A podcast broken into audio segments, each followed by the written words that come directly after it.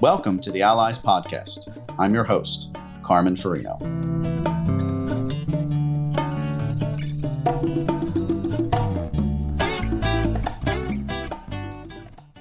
Hi, this is Carmen Farino, and welcome to another edition of the Allies podcast. Uh, with me in uh, our virtual studios today is Beth Boland.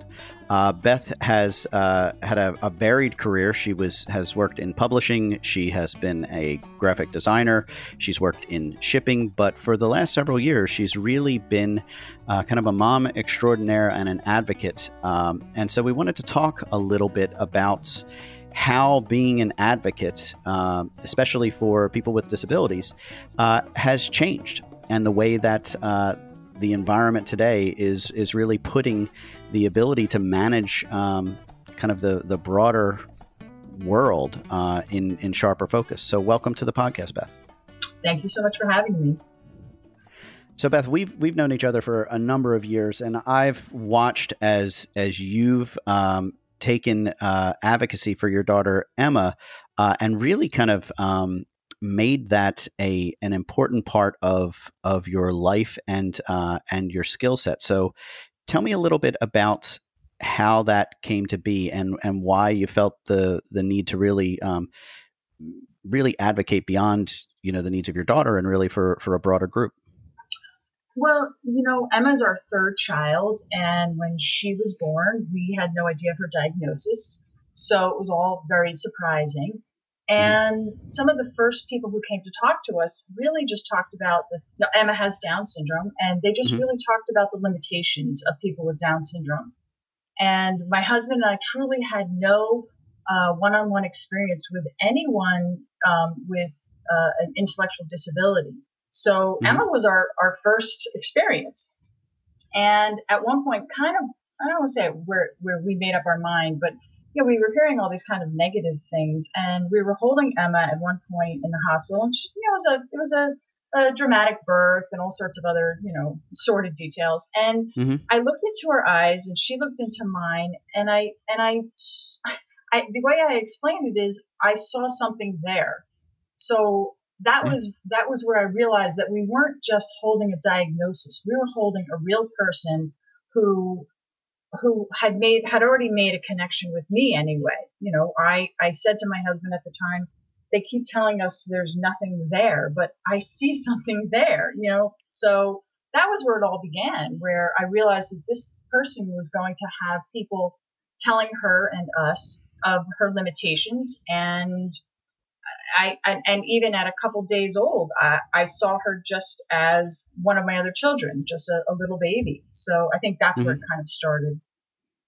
Well, when you, I mean, it, it seems like a very um, callous and um, and and kind of dry experience sometimes to deal with doctors who uh, who tend to tell you just what the the situation is, but they don't really talk to you at a greater level of depth. Um, did you find that kind of continued um, beyond you know taking Emma home and and kind of working through the details of of raising a daughter with an intellectual disability?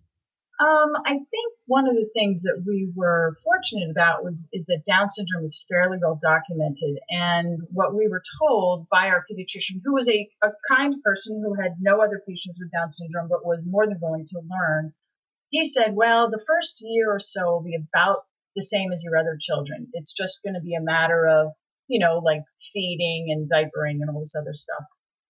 P.S. It was not. Her health was absolutely tumultuous for the first 18 months of her life.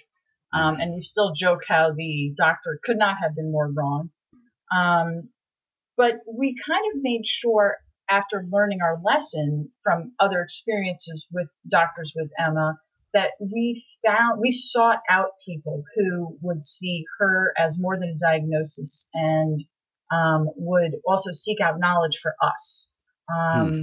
We also learned the hard way not to rely on people who were so-called specialists, um, even in you know whatever field they practiced. Um, we went to people who mostly had seen, uh, who had a lot of experience with Down syndrome. So that was another mm-hmm. kind of thing. And, and because we sought those people out, I feel like we were given pretty good guidance along the way. So I don't know if that well, answers how, question. No, no, it did. It. Um, so how how do you how do you find those people? How do you find uh you know a network? How do you tap into kind of a community that yeah. you know up until you know a single moment moment in time you, you really didn't have any exposure to? Yeah, that's a great question, and that is actually something that I do advocate for a lot. Um, we learned the hard way. I can remember sitting on the floor of the hospital room where they um, oh, I forget what kind of specialist it was. I can see her right now. And she literally had no ideas what to do. Like she had done everything she could. It had to do with Emma's breathing. Mm. And a mutual, a, a, friend of mine had, had before the days of the internet, had literally um, called different hospitals to find a parent group for parents with people, uh, children with Down syndrome. And I went to the first parent meeting when Emma was three months old, before she had open heart surgery. She was just this little, oh my gosh, bit of a thing. And it was there with those parents who were living my life or who had lived my mm. life where I found the strength and the resources that I really, really needed. Um, and I've always been someone who kind of like chats away with anyone anyway. So I think that mm. really helped where I was not afraid to ask for advice or names or numbers or whatever. And and I think because I was given so much wonderful information that I felt that it was my responsibility to not to to pass it along to anyone I could. Um, I had spent so many hours of well, I still do um, researching, you know, things with intellectual uh, therapies or options or some people with intellectual disabilities that for all this information to just stay in my head, what a waste! What a waste of energy.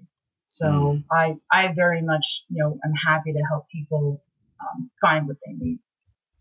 Well, I mean, how when you go through that process um, and you're you're actively engaged and exhausted as a parent anyway, um, how do you find a balance between um, trying to give yourself a master's degree in you know people with disabilities hunting down the right type of resources and then just you know being the average everyday parent and by the way you, you had two other kids at the same time yeah, so how yeah. did you balance all of that um, i stayed up really really late at night and i also have a hmm. husband of the father of our children who was and continues to be you know a resource beyond you know beyond imagination um, you know, he, I'm, I'm not, I'm not a happy person in the morning. So he gets up, he would get up with the kids and, mm-hmm. you know, so I could stay up late and I could do my research. And, you know, like when Emma was in the hospital, Emma spent a fair amount of time in the hospital the first 12 months of her life. And we learned early on that he was the night guy. He, he stayed at the hospital overnight because mm-hmm. I wouldn't sleep if I was there. So I think that yeah. that, you know, that was a huge part of how I was able to learn what I needed to learn to help our child. Um, and not that Kevin didn't, you know, do research or learn or whatever, but we kind of fell into the roles of I did the researching and the phone calling and the, all of this regarding Emma and her her medical and her education and all this other stuff, and he he supported me in that respect. Um, so Wow. I think I think that's really how it gets done. And I cannot imagine doing this without a supportive partner. I, I can't. I can't imagine how you would do it. So. No, I think that's um, you know I think for for any any marriage, any group, you know, any pair of people who are dealing with challenges and trials, you you find the skill set of the other person, uh, and you figure out how to make them complementary skill sets. Uh, I'm bad in the middle of a you know short term emergency. I just am not that quick. Um, what I'm good at is the longer term stuff. Um, and so you you adapt and and figure that out. But at the same time, you're also you're also dealing with an imperfect system in the U.S. healthcare. So tell me about that imperfect system because it's not always easy to get to the right resources and you know you also have a, a child that you you want to make sure she feels comfortable as all of you know this is being done so how do you how do you balance yeah. how have you balanced her needs mm-hmm. um, with navigating all of these other groups that, that you need to rely on? So I, I think one of the things we learned early on was that to rely on a doctor for 100% of the information put us at a disadvantage hmm. because then we had to believe whatever or do whatever what was told to us. So hmm. once again, I would, okay, your daughter's in the hospital for, you know, some lung ailment. And I would, you know, early on in the early, early days of the internet and, you know, when we were still doing Boolean searches, um, I would, I would look that up and I would literally learn as much as I possibly, possibly could get my hands on, relate the information to my husband, Kevin, and then we would be able to have intelligent conversations with doctors, nurses, therapists, whomever. Um, and I really do think that that is one of the ways that you have to, sadly, have to go at whatever your you know, medical needs or, or educational needs are with your uh, loved one with intellectual disabilities. Um, it, it's a very, very frustrating, uh, but it, it, in this country, I, and I don't know that other countries do it. I, I, don't know that other countries do it that much better than us, but in this country, I think that's how you really have to do it. Yeah, I mean, I find it's a battle for respect and um, an acknowledgement of your intelligence. Um, the biggest compliment I get out of a doctor in the first 10 minutes is, oh, do you have a medical background? Yeah. Um, because the comp- the tenor of the conversation changes when they realize that they don't have to translate or dumb something down. So you can use all your terms mm-hmm. and we'll figure them out. But on, on, on top of that, you really do have to check the experts because often they're flying on a very lean system. Um, I had a mother who was going in for a um, for an MRI um, of her chest, and uh, I said, "Well, that that might be problematic since she has a pacemaker." And the cardiologist said, "No, she doesn't." I said, "Oh, yes, she does. You should look." And she went back and called me up and said, "I'm so sorry." I said, hmm, "Was there another protocol in place that would have stopped that pacemaker from being pulled out of her chest if she had gone in there?" Because you know, I caught it in a conversation with you. And that's a that's an awakening. Um, how did you, you know, get over? Yeah, I'm sorry. I, I agree, and I feel like that ties into experiences that we had going all the way back to the um, NICU and the PICU, mm. which kind of ties into the to what the world is going through right now. Um, that as I tell people that our daughter has two parents who are Caucasian, who are mm-hmm. college educated, who live in, we happen to live in an affluent community. Um, mm-hmm. Neither of us started out there, but that's where we ended up. So mm-hmm. we, we would make sure that, that, say that people knew that, but that they knew we had done our homework. And mm. they didn't, the doctors, nurses, therapists didn't, we tried to make their job easier by knowing what we needed to know so they didn't have to dumb things down. So they didn't mm. have to go back and explain things and whatever else. And I think that that again should not have to be is the wrong way to go about it. But for us was the way that we were able to advocate for our child and what she, you know, really, really needed. Um, sure. I mean, you're you have. Uh, do you have like the big book of Emma? You know, the the the book that has all her information oh, in it, so that when you. Oh yes. oh yes. Mm-hmm. oh yes. I have. I yes. yeah, I am. I, I I don't know whether it's because I'm a Virgo and I'm organized, or just because I'm organized. But oh yes, I have books and files like my the hard drive on my laptop is so highly organized that I can go back and I can pull. Actually, the other day, Emma just turned 18. We had to go through guardianship. Mm. And um, one of the things that the whoever it was, the social worker was saying to me was, oh, well, you know, in, in this time of COVID, it's, you know, going to be rough because you're going to need, you know, the two doctors and this and that and the other thing.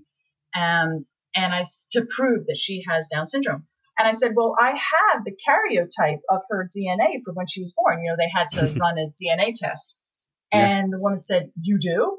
And I said, yes. And she said, could you fax it to me? And I said, you give me about 10 minutes and I can. And sure enough, I went downstairs and I went to, you know, year one or whatever it was, pulled out that piece of paper, faxed it to her, and boom, guardianship moved forward. So that was 18 years ago. I filed that piece of paper. So mm-hmm. yeah, so I think that that's another part of it where you know I we we can look back like you had to do with you know your mom when a doctor says, "Oh well, I don't think she's ever had this," and I can say, "Oh no, no, I remember when she was three. Do you want the report?" And yeah. I can hand the report to. Them. So I think I think that's why we've been successful too because we truly have made people's lives, you know, professionals' lives easier on purpose. You know, because they don't have to work as hard. So. Well, you know, I'm gonna I'm gonna tell a um, a somewhat um, less serious, although you know, maybe depending on the family, it's it's not. But it but there was a conversation we had yesterday. I had to go to a pharmacy and pick up eye drops for my cat because she has a um, an inflamed eye, and it's you know prescribed from the University of Pennsylvania's School of Veterinary Medicine, which is an important school and it's expensive. And we drive our cat over, you know, the Walt Whitman Bridge to the vet because we can, and we pay the money and they prescribe things. Um, most people would just have a cat that lost their eye, and maybe the cat would die. But because we have the wherewithal, we do that. And when you think about that in light of somebody's access to pediatric care or to access to oncology um, in the US, where it's absurd that you have access to things for pets um, that parts of this country don't have for people. And so, I mean, to step away directly from Emma's situation and look at it in a broader context, um, what do you think needs to happen so that care is more universal for everyone? Um. Oh God, how how many how much time do we have to talk about American? No, but but give but give me a feel because for me, it's it's some of it's economic, some of it is a, a profit system around healthcare, some of it is, um, you know, just access, pure access for people. I, yeah, so I that's definitely part of it. Access, um, the fact that we um, we live not too far from New York City, uh, metro, you know, obviously metropolitan. That means that those cities attract, um, in my mind, a higher level of uh, doctoring. Um, mm-hmm. I think that's part of it because I promise you, when Kevin and I first got married, we lived in the middle of Nowheresville, Pennsylvania, mm. and I can't say that they would have looked at Emma and said, "Oh, she has a heart defect and she's going to die. Like that might have been mm. what we were told instead of she has a heart defect and there's this specialist in New York City who only does this for babies with Down syndrome. Like, mm. you know, so I think that's, that's part of it too. Um, so I think access is part of it. Um, I obviously, you know, economics, economics plays a huge role in it. Um, right now, Emma just qualified because she's 18. She just qualified for well, whether it's Medicare or Medicaid, I still don't remember, but it's one of them.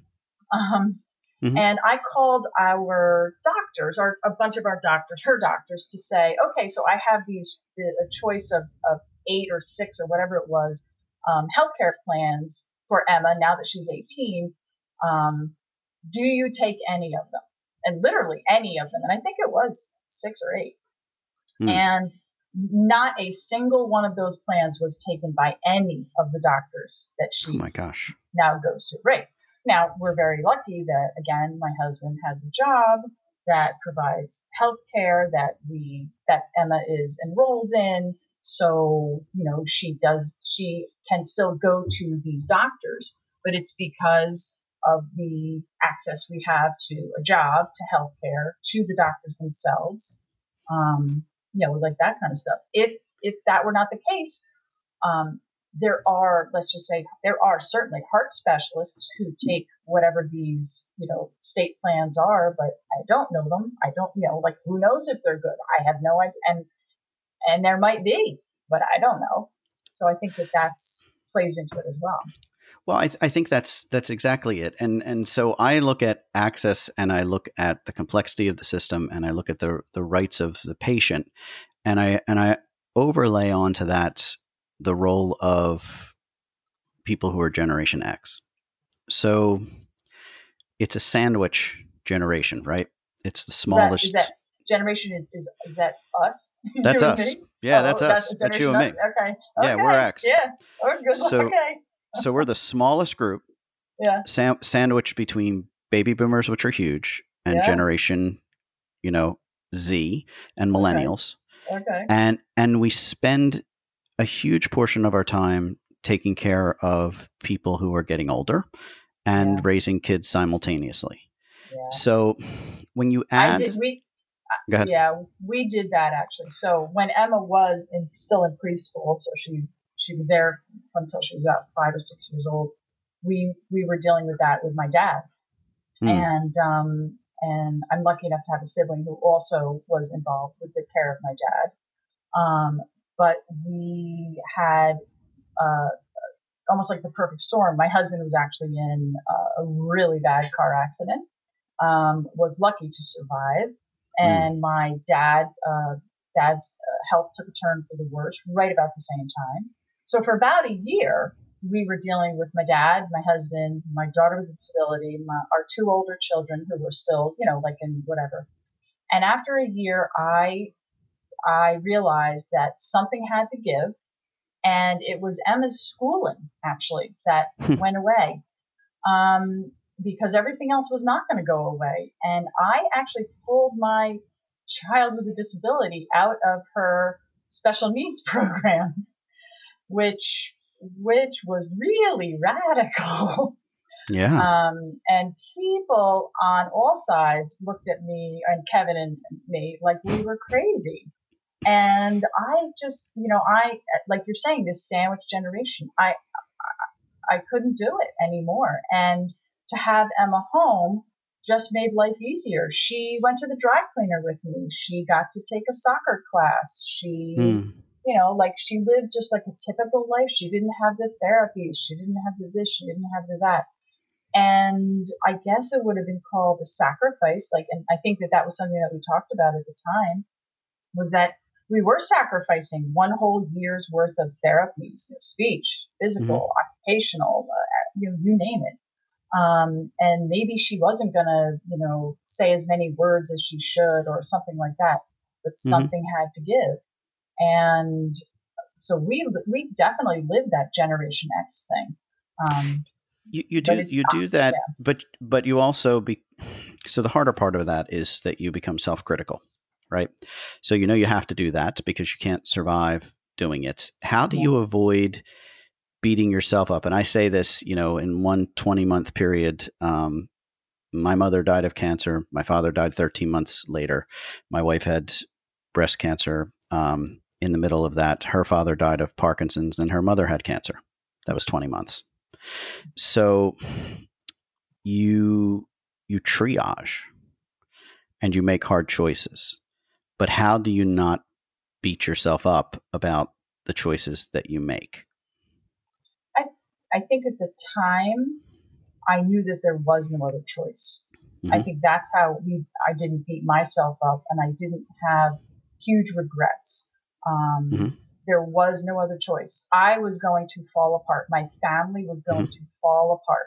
So uh, I thought, you know, we, we, Kevin and I talked about it long and hard and it was either do this or everything was going to fall apart. So I think Yeah. that, I think in that one respect, um, there were in that one dramatic moment there was no regrets. Um, Yeah. And it's t- and, and and you know, and I think it takes a lifetime to be able to stop regretting. I think that's why I stayed up until two every morning the first 24 months of her life, just reading and researching and and all this other stuff because I thought if I just read more or learn more, I'll be able to I don't know unlock the secret that will allow my child to I don't even know what I don't know what I was searching for. Mhm. Um, I still do obsessively research about things, um, but I've also come to terms that we've done the absolute best with that we have been able to do with what Emma is and who Emma is. Um, and I know parents who have, you know, and, and, people have said over the years, oh, you've done, you know, done so much for her, you've done so well for her, or whatever. Mm. And I know parents who have done far, far more work than I have, research, money, you know, spending the money, doing whatever, and their children mm. haven't necessarily come as far, but it has nothing to do with what the parents have done. It's just what, you know, what the, what the child is able to do.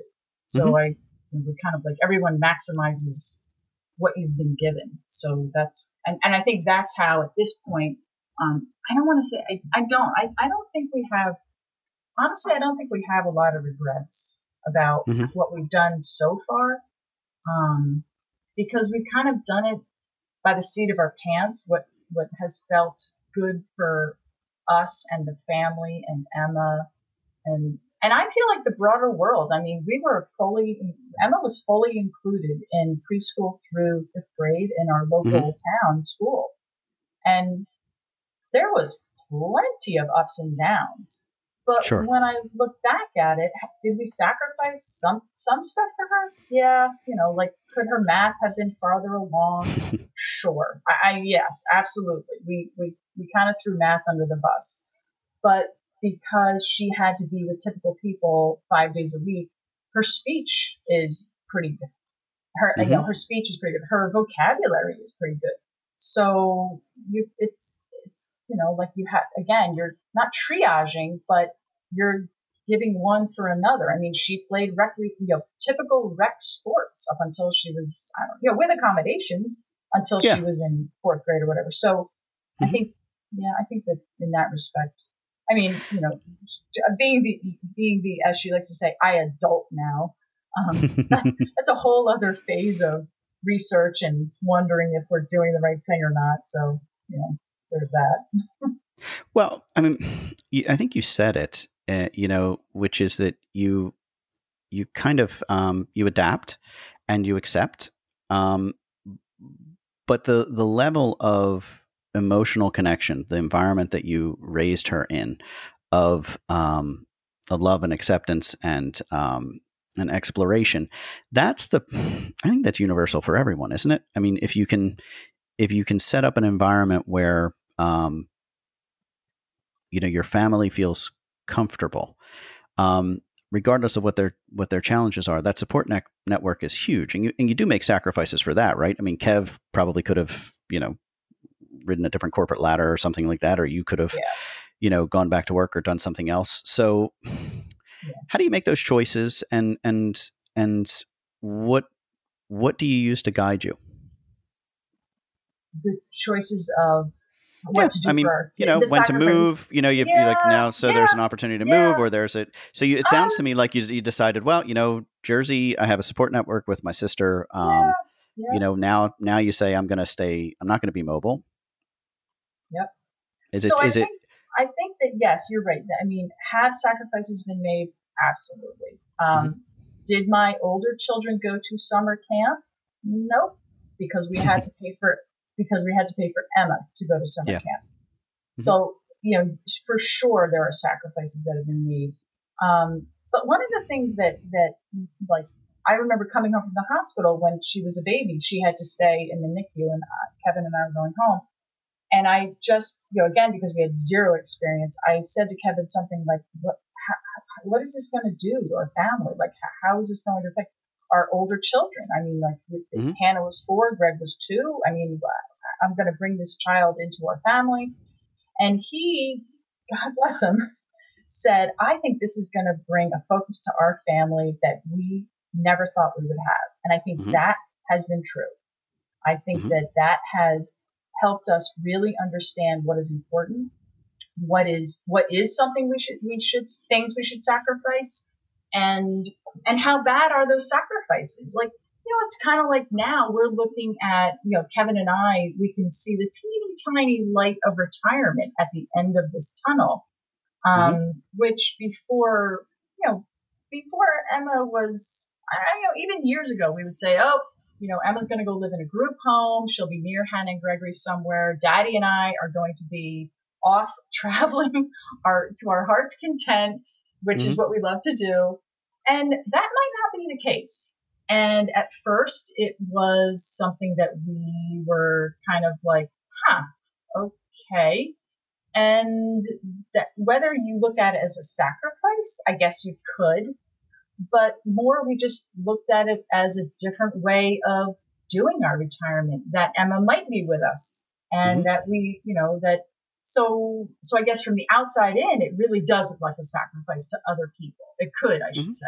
But to us, us, it's just, well, it is what it is, and we're going to make the best of whatever it is. Um, so I don't think it feels as like as much of a sacrifice yeah. um, as it might to other people. But it is adapting, and I think that's the part that you know. I was just reading something that Colin Powell said that um, positivity is a force multiplier. Mm-hmm. So if you you know, uh, I, and I look at that with the challenges that that each family has, um, it brings the opportunity to have a closer knit family, or it allows you to appreciate, you know, differences. And Emma may um, may process things differently. She might have things that are where she's she's actually more empathetic, or she might show you, you know, a way that she deals with you know people or conflict or the world that you wouldn't have seen. Um, and people don't really share that. No, I, I mean honestly, that can be said of Emma. I have learned so much about the world, about myself, um, like about other people, about that. She has brought so much education into my life um, mm. that I never, ever, ever would have expected. I mean, all of my children have. They have brought, you know, something I learned from them to this day. I learn, you know, but yes, Emma has taught me things that I never would have really, really understood she dressed up to she in second grade there was like a living museum or whatever it was called where kids dress mm-hmm. up as uh, you know, someone they admire or who they want to be or you know whatever it might be and emma on her own chose martin luther king jr mm-hmm. and i i remember her coming home and whether it was her aide or emma who kind of told me who it was and emma is blonde and caucasian and blue eyed mm-hmm. and and I and I literally kind of said, "What? What? you, Like what?" And I and I try not to give leading questions to her because you know that's not fair. And I say, "Well, why do you want to be Martin Luther King Jr.?" And she said something like, "Because he believed everyone should be free, and so do I." And I was like, "Okay." And I I was like, "Right." and I went and found that kid a suit and we yeah. we made her and a tie and and she she was the best Martin Luther King Jr. there ever was and I again like I saw who she was and I didn't imagine Martin Luther King Jr. but mm-hmm. she saw who she was and did imagine Martin Luther King Jr. and it opened my eyes like you know again like in so many ways, just to her and to the world and how people see every themselves and each other. And I mean, and this was in second grade, and it has continued to happen ever since with you know, whatever. My children have schooled me in ways that I never would have imagined. Yeah, I mean, I, I think that's the, I think that's the the thing that parents discover um, more than anything that's that's amazing is how much they teach you. But then on on top of it, I think you you start to get an appreciation kind of for the um for the way that people interact in the world. And so I want to kind of shift gears a little bit. What for for for Emma and for the the work that you do advocating for her. Mm-hmm. Um, give me an example of of somebody that you would say is a good ally for you and and what is it that they do that you find is exceptionally helpful as a parent, uh, you know, of, of, a child who has Down syndrome? Um, I certainly can can think of one person who has been a rock of information and support, um, who also has a child with Down syndrome who's about six or seven years older than mine, and mm-hmm. I have been able to say things to her that, um, or questions, or ask questions that have been you know, that would have seemed inappropriate in, in a lot of ways. Um, and just to answer questions honestly and kind of not sugarcoat it and not make it too mm. dramatic, that truly makes a good ally. Um, and I think that that's something that, you know, we've kind of lived uh, with Emma. We've tried to live kind of like out loud, I'd like to say. Um, mm-hmm. We don't sh- we don't shy away. When Emma started kindergarten, I handed out flyers to every single kindergarten parent about, with the school's permission, about yeah. Emma, Down syndrome, our family. Um, you know, nothing too personal, but um, the basics about Down syndrome, and and I think I learned that from other parents who have children with Down syndrome, who again just they hold their head up and they live their life. And I think that makes a good ally. You're paving a path. I, have had that path paved for me by other parents who mm-hmm. insisted mm-hmm. that their children be included, you know, with Down syndrome, who insisted that their children be included in whatever school, uh, you know, sports, whatever it might be. And mm-hmm. I know that, that I owe those parents um, a debt and I need to do the same thing. I need to make it better for the people who are coming we need to make it better for people who are coming after us. So they don't have to work as hard as I did or we did to get the right reading program or inclusion into basketball or whatever it might be. So I think, I think that's, you know, I think that's what makes a good ally. Um, and then sharing how you did it. I think that's also a huge thing. Make sure to do this, make sure to do that. You know, say these words, don't say those words. um, that's a well, that's a lot of it. Well, that is a lot of it, right? I mean, I think that the, you know, if you put this in the context of any type of diversity, um, there's a vocabulary around, you know, how you talk about things. And the mm-hmm. vocabulary gets very, very sensitive. And the phrases and the language changes over time. And so, what do you do when somebody says the wrong thing? How do you educate with kindness? And mm-hmm. and then the other side is what happens when you see somebody who just doesn't get it who is awkward or uncomfortable? How do you how do you work through those types of difficulties? So i mean definitely over time uh, people have used the word retard which i obviously we do not use that word. And that's what mm-hmm. i say and i say it as many times as i need to say that we don't mm-hmm. use that word. We don't use that word. And I and I I have friends I have friends who get up in people's faces about it for like oh mm-hmm. you know for real and you know get into shouting matches or whatever. But I that's not necessarily my style. So I just continue to say, we don't say that word. We don't say that word. And then, you know, perhaps if there's like a well thought out article that I think that might help a person understand, I'll send it or something. Um, but most of the people who I've ever encountered, um, you know, they're, they're, they understand the reasoning behind it. And then, you know, and I say like, that's Emma. Why would you say that? That's, you know, that's, that's, why would you say that? You know, that's not the way we do it. Um, and then I forget what was the second part. well, the second part is is is really just around. Um, well, actually, so it's the first part. It's around the vocabulary. Um, and but when you see somebody who just doesn't get it, if somebody who's who's unkind, um, you know, I find this sometimes with um, uh, older people get very impatient and they say things that are insensitive. So I was teasing my kids. We were watching The Sopranos, and I said, you know, ninety five percent of people watch The Sopranos, and it's it's entertainment, and it feels like a documentary to me. Mm-hmm. Um, you know, because of the mannerisms and the the way that people look at the world, and because that's a lot of the people that I knew growing up. Mm-hmm. Um, how do you how do you deal with people who just don't get it, not just from a vocabulary standpoint, but maybe they're just not that empathetic. Um, is it a, have you gotten to the point where you just, you know what, I walk away. I don't try yeah, to convince people. There are, there are some people who, yeah, I just, they're not part of our life anymore. It's just not worth mm-hmm. it. We only have so much energy.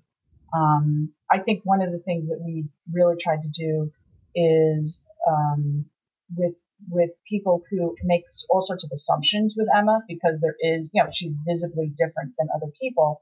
Mm-hmm. Um, and, you know, Down syndrome is kind of like a, people have assumptions of what that all means. Um, we like, I, I have said, like, listen, you meet, you've met one person with Down syndrome, you met one person with Down syndrome. Like, that's it. Mm-hmm. They're all different. And yep. we, we advocate in those ways. Um, I've been in educational meetings where they, the I have stopped the meeting and said, no one is allowed to use the phrase Down syndrome again, ever, ever, ever, ever, because this is, you know, we're talking about Emma. We're not talking about Down syndrome. We're talking about Emma. Mm-hmm. And mm-hmm. I mean, those are people that we had to work with. And I, I think that they looked at her a little bit differently because we made them look at Emma, not Down syndrome. And mm. I think that that has been a big part of it. Um, and I will, I, you know, we would tend to highlight things that she was, you know, had her strengths or whatever. We wouldn't necessarily only talk about the weaknesses, um, or the challenges, I should say. Um, well, yeah, I, and I th- I've had more actually. I've had more experience. We've had, I've personally had more experience experience with children, um, and not necessarily her peers because the people she mm. grew up with, she's just Emma. I mean, that she's just Emma, and yeah. that's it. But I can remember there there's been a number of times where playgrounds, grocery stores, you know, I remember once at a car dealership where Emma was off by herself. I mean, you know, we knew where she was, but there mm-hmm. was there are people who like look at her different. And I actually there was one where she was probably 15 years old and she is extremely petite, extremely petite. Mm-hmm. And there were two girls about her physical size who were probably eight, let's say. Mm-hmm. And I could hear kind of an argument ish going on. And I went over and I said, Hey, you know, what's up? And this little girl says to me, She says she's 15 years old. She's not 15 years old. And I said, Oh, Emma, how old are you? And she said, I, I'm 15. And I said, Yeah, I'm her mom. She's 15 years old. Well, she doesn't look like she's 15 years old. How could she be 15 years old? And I, again, instead of berating the child, I said, Well, we're all pretty different, aren't we? And I said, that's kind of cool, right? And I said, how old are you? And she said, whatever. And I said, right. And she was with a friend. I said, and you've got brown hair and you've got blonde hair and everyone is different. And Emma is not as, you know, she's a small 15 year old and you're, are you, and, she, and then one little girl says, well, I'm big for eight. I said, there you go. She's big for eight. I said, so we're all different and it's, it's a good thing. And they were like, oh, okay. And then they played together. So like, I, I think like that's the. Oh, bless you. Oh, bless yeah. you. I'm I'm so uh, it just pleases my heart that there's somebody who does that. Um, I uh, I'm not that good at that. Um, I think I think that children can be inordinately cruel and rude and ignorant. Um, and you know, I've had cyberbullying issues, and I've I've watched you know kids be ostracized, you know all of those horrible, rotten things, and um, it's it's hard to know how much to engage and how much to pull back. Mm-hmm. Um, so you seem to have found a um, you know knowing you and knowing how clear you are in your communication. Um, you you seem to have found a very good way of of managing um, all of those issues. So then I'm, I'm gonna, I'm gonna, which really is impressive to be to be truthful, um, because I have um, I have found that there's a combination of um, just the sheer busyness of life, um, the unexpected kind of crises, short term crises that we deal with, and then the ability to have patience. Um, and the, it's a deadly combination to be asked for patience when you know your your life is very busy and something unexpected pops up. Um, so so that's kind of what I want to ask. You're um, you know we're in our fifties, and we've had all of these different challenges as parents, as adults, um, as people. Um, when you take a step back and look at the times that we're living in, um, what do you see? What do you think the how do you wrap this up in terms of the the environment that we grew up in um, before the age of the internet? Um, you know, all of these other issues, COVID, et cetera. Um, what do you think the world's going to look back on this generation and and kind of the way that we lived our lives and say, both positive and negative? You mean us, not our kids. I, I mean us, not our yeah. kids. No, no, no. Because I think our kids are going to live in a different world. You know, yeah, they're living in a world where they grew up with the internet, or they, you know, they grew up maybe with um with a different dynamic with social media or connectivity. We didn't have that. But but what do you what do you think the view is of of these Gen Xers who've who've been in this sandwich generation? I I I think that a lot of us are sadly looking to our children to save us, meaning mm-hmm. the world. Um, and I, it makes me really uh, sad that they are they can no longer. So you know, my kids are my older kids are 22 and 20, and mm-hmm. um, the fact that I can't sit them down and say it is all going to be fine. It's all going to work out. the ice caps aren't going to melt. The you know the world won't burn. you know politics will work out. You know, like, mm. I think that part. I, I think that part is how it doesn't weigh on every single 50 something adult, whether you have children or not, that we cannot mm-hmm. turn to the next generation and say, we did all right. We're, we're, we're, you know, we're, we're, it's okay. We're, you know, we're, you have some challenges, but we, we, I mean, we have slashed and burned this earth and this world. And, you know, and I think that that's, that's the hardest part of what we're, what us 50 or 50 somethings are doing right now is how can how are we looking at it and saying, oh yeah, we we we're leaving this place a little bit better than we started? Um, I'm not so sure. I'm not so sure we're doing that. So I think that's the hard part. Yeah, I mean, it's interesting that you say that. I think that um, I agree with you that you know, given where we were in the '90s, I would have thought that prejudice and outright racism would have been something that we had moved beyond, and yet it's back in full force. And I would have thought that uh, this or did of, it ever um, really go? Did it ever really well, go away? Well, no. I mean, naively, I thought I thought that I don't think it ever went away, and and so I'm, I'm, much more I'm much more callous about um, what gets said yeah. behind closed doors. Agreed. And the way that people pass that along, um, because they they do it in hushed ways, and now what we're seeing is people doing it in overt ways, which is yeah. insane to me that they feel Horrifying. they have the license to do that. Yeah. Um, but but I I've I focus on raising empathetic kids and and kids who who engage in issues. Um, because I think empathy is a is a it, it's kind of the the only thing that I think you can you can use to approach just about any situation. So so how you know the, the question that I usually end with there's two questions is so what and then now what. So so what? so what that we have we're all sitting in our homes again with mm-hmm. covid uh, you know new jersey pennsylvania um, you know we're we're waiting for a second wave um, at the same time that we've got you know politics that seem to be spinning out of control hate crimes that are rising etc mm. so what w- what do you do with that how do you internalize that how do you sort it in your head does the world become smaller and you only deal with what can you deal with or or what? I mean, I feel like for myself, you have to pivot, pivot, just mm-hmm. like we did with the shutdown. Um, the fact that I was not as knowledgeable on all of the racism stuff that's going on right now, it's not mm. uh, okay. I'm going to insulate myself because it has served me well. It it has to be. I have to pivot and learn and I have to act. I have mm-hmm. to figure out what what us 50 year olds, 50 somethings need to do to continue to try to make things better for those who come after us. That's the so what. So what is learn. So what is when you know hmm. better, you do better.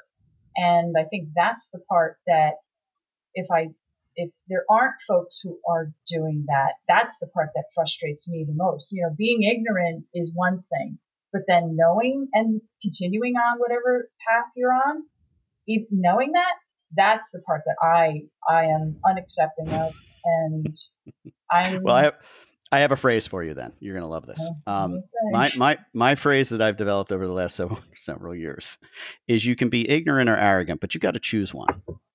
Yeah, you can't like you can't that. be both. Because if you're if you're ignorant, okay, fine. But if you're humble yep. about it, you can be educated. And if you're mm-hmm. arrogant, if you know your stuff, great.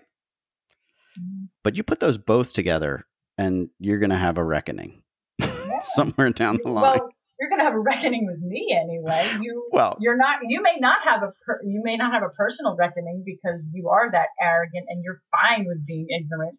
But you're going to well, have a reckoning with me. Yes, and there's a beauty of that, and I and I will um, because there's a phrase. So I have a, I have a friend of mine uh, from years ago that um, he's later he, went on to run companies and be very successful, and uh, he was asking me some feedback on his communication style, and I said, well, I noticed this when you're really pissed off, when you really are at your wits' end, you use this phrase. And I know that if you use that phrase, that the next thing that's going to happen is you're going to nail somebody to the wall. And he said, Oh, really? I said, Yeah. And the phrase is, help me understand. And I would watch his meetings just stop and go, okay, help me understand. Uh-oh. So I came, I, I, came home and I told that story, and my and my wife Sandy laughed and she said, "Yeah, you have one." And I said, "What's that?" She said, "Oh, really?" She said, "If I hear you with somebody go, oh, really?" She's like, "Oh, here it goes." So, so maybe that's a little lesson for everybody. I wonder uh, if I want. I, you know what? I think I think I might have one, and it might be something like, "Have you considered? Have you considered?" you know, like, ah, there you go. Because you get you get. I just heard your voice. It was like, yeah. "Have you?" Con-, you know, it kind of went up a little have bit higher. Yeah. Have you considered? have you considered the privilege that you sit in right now is because of dot dot dot? Um, and I and and I, I think you know the the so what part too. I think is also born from the fact that um, that because my I have a child with a disability, um, it is also something that um, as the Black community is is uh, fighting for their rights right now, um, the, disab- the disabled community is also fighting for rights, and I think that that's part of the so what as well because yes, um, as we lift up every people, um, every community, no matter what it is, mm-hmm. you know, the everyone else gets lifted up. And I think that that's, that's part of why the whole like pivot and well, do better.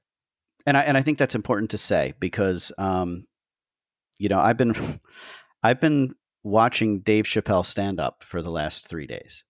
Uh, mm-hmm. and and I, am now I'm now like I'm digging into really old Dave Chappelle stand up, yeah. and there's and there's something there because he he takes the most awkward um, situation and he puts it on the table and then he dissects it minutely and in a way that makes you laugh sometimes nervously. But he said something that was really interesting. Um, you can't compare and judge discrimination against discrimination. You can't say he said he said, Did you ever hear, you know, somebody who's black and somebody who's Jewish talk about um, who is more oppressed?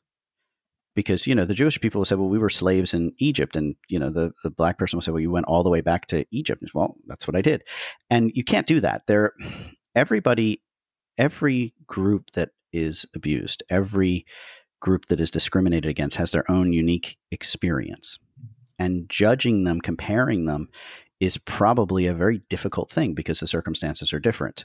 Um, that's that's a huge lesson and i don't feel like we've we had learned that until the last couple of years. So so i'm going to pivot off of that statement you can tell me what you think about that but the but the second part is around the now what. So so what is the now what?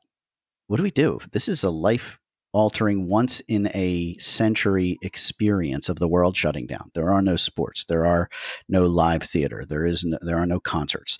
Um, we are at home. We are listening. We're paying attention. Um, what do we do now? I think we seize this moment. I think it is such a unique moment. I think we seize it and we try to get people to reflect and learn and change. I, I really do. I think that this is it.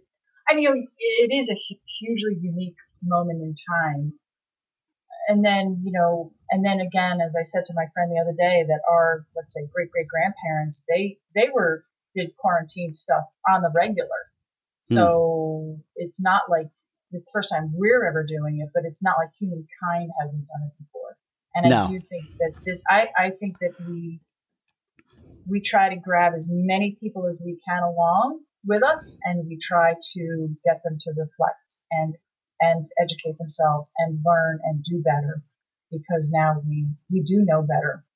Um, don't waste think, the moment. Don't like don't waste it. Don't waste this. Yeah. You know what I mean? This unique time in history. I do, and you know, Sandy's uh, my wife Sandy's uh, grandfather was an orphan from the 1918 flu. Both parents. So he and his uh, his uh, sister and brother were, were, orphans, and they were all sent to different families. Um, so the the potential life altering impact of of this situation was never lost on our family. But but you've said this a couple of times. You know, if you know better, you'll do better. And I think that's the piece that I want to I want to end on with you, Beth, because you're you have always been somebody who will has has a unique interest in learning about other people. And it seems like you've passed that on to your kids um, and that you and kevin have kind of created you remind me of my mom in a way you know the, the goal here was to create an environment that was so nurturing for the kids that they could explore whatever direction they wanted to go into because they knew that it was a safe and kind of loving environment. So know better do better. Um, what do you think what question do you wish people would ask you about raising a child with Down syndrome that they don't ask? Um, hmm. um, I think I think people assume that it's a sad life, just like our family, I guess. I mm. that, that it's all hardship and all you know uh, struggle or whatever. Um, and I think I think that people don't understand that that it's not. You know, there there are these. You know, there is absolute joy and uh, an awakening of our own in raising someone with an intellectual disability or I guess any disability. Mm-hmm. Um, and and and like for Emma, you know, we are so lucky that she is a very loving child you know, mm-hmm. unless we cross her, of course. then, then God help you, the rage of the rage of her Irish comes out. Um, but I think that that you know we live a really typical life, and I think a lot of people don't understand that unless you know someone up close and personal. Um, sure. For us, that's our experience. Um, is it all just like this sad drudgery? And I and again, I I think that it can be if you want it to be like, you know, it can be a really sad thing to think that, you know, Kevin and I may have Emma with us through our retirement. I mean, if, yeah. if, if, you want to make it a sad thing, you can. Um, sure. But yeah. it doesn't you, have to be. I think that's part of it too. No, I mean yeah. you. So you can't control what happens, but you control how you react to it, right? And if exactly, and, if you, and that's exactly you know, the, it. That's exactly it you know, what, how how long are we going to be sad about this? I mean, I, again, I know mm-hmm. people who are. You know, it continues to bother them that, um, you know, a lot that their child is not going to live a typical adult life or something like that. But I don't know. My sister says it is what it is. And I'm like, yeah. I, have been, I've been, I swear, I've been raised on cliches, but they serve me well. Um, but there's a reason why they're cliches, right? I mean, I, th- yeah. I, think to a certain extent they they fit. You know, they they fit mm-hmm. more more often than than other things. Um, you know, I, I I think that what what I take away from from this is is your your ability to face things with kindness and and empathy and patience is uh is really enlightening. It's really um, encouraging. Um, and so I want to I want to thank you for how you frame this up. I've learned a lot, um, but I also I, I, wasn't surprised knowing how you've approached the world.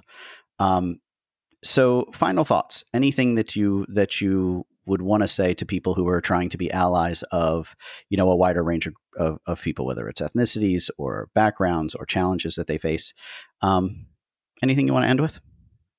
Mm, I think you've got to be, you have to be brave. You know, you got to find the, the bravery somewhere in you, even if you like, again, oh my gosh, another cliche. Fake it till you make it.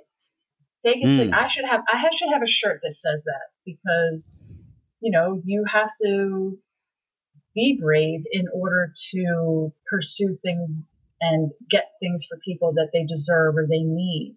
Um, even if you're you know, unsure of yourself, try to be brave for someone else. Um, yeah. I think that's that's part of it too. Be Well, brave. actually, that that's that's spot on. If you can't be brave for yourself, be brave for someone else. Yeah. I think we can end with that. Okay. Thank that you so much, Beth. Thank That you was so wonderful. much for asking me. This was fun.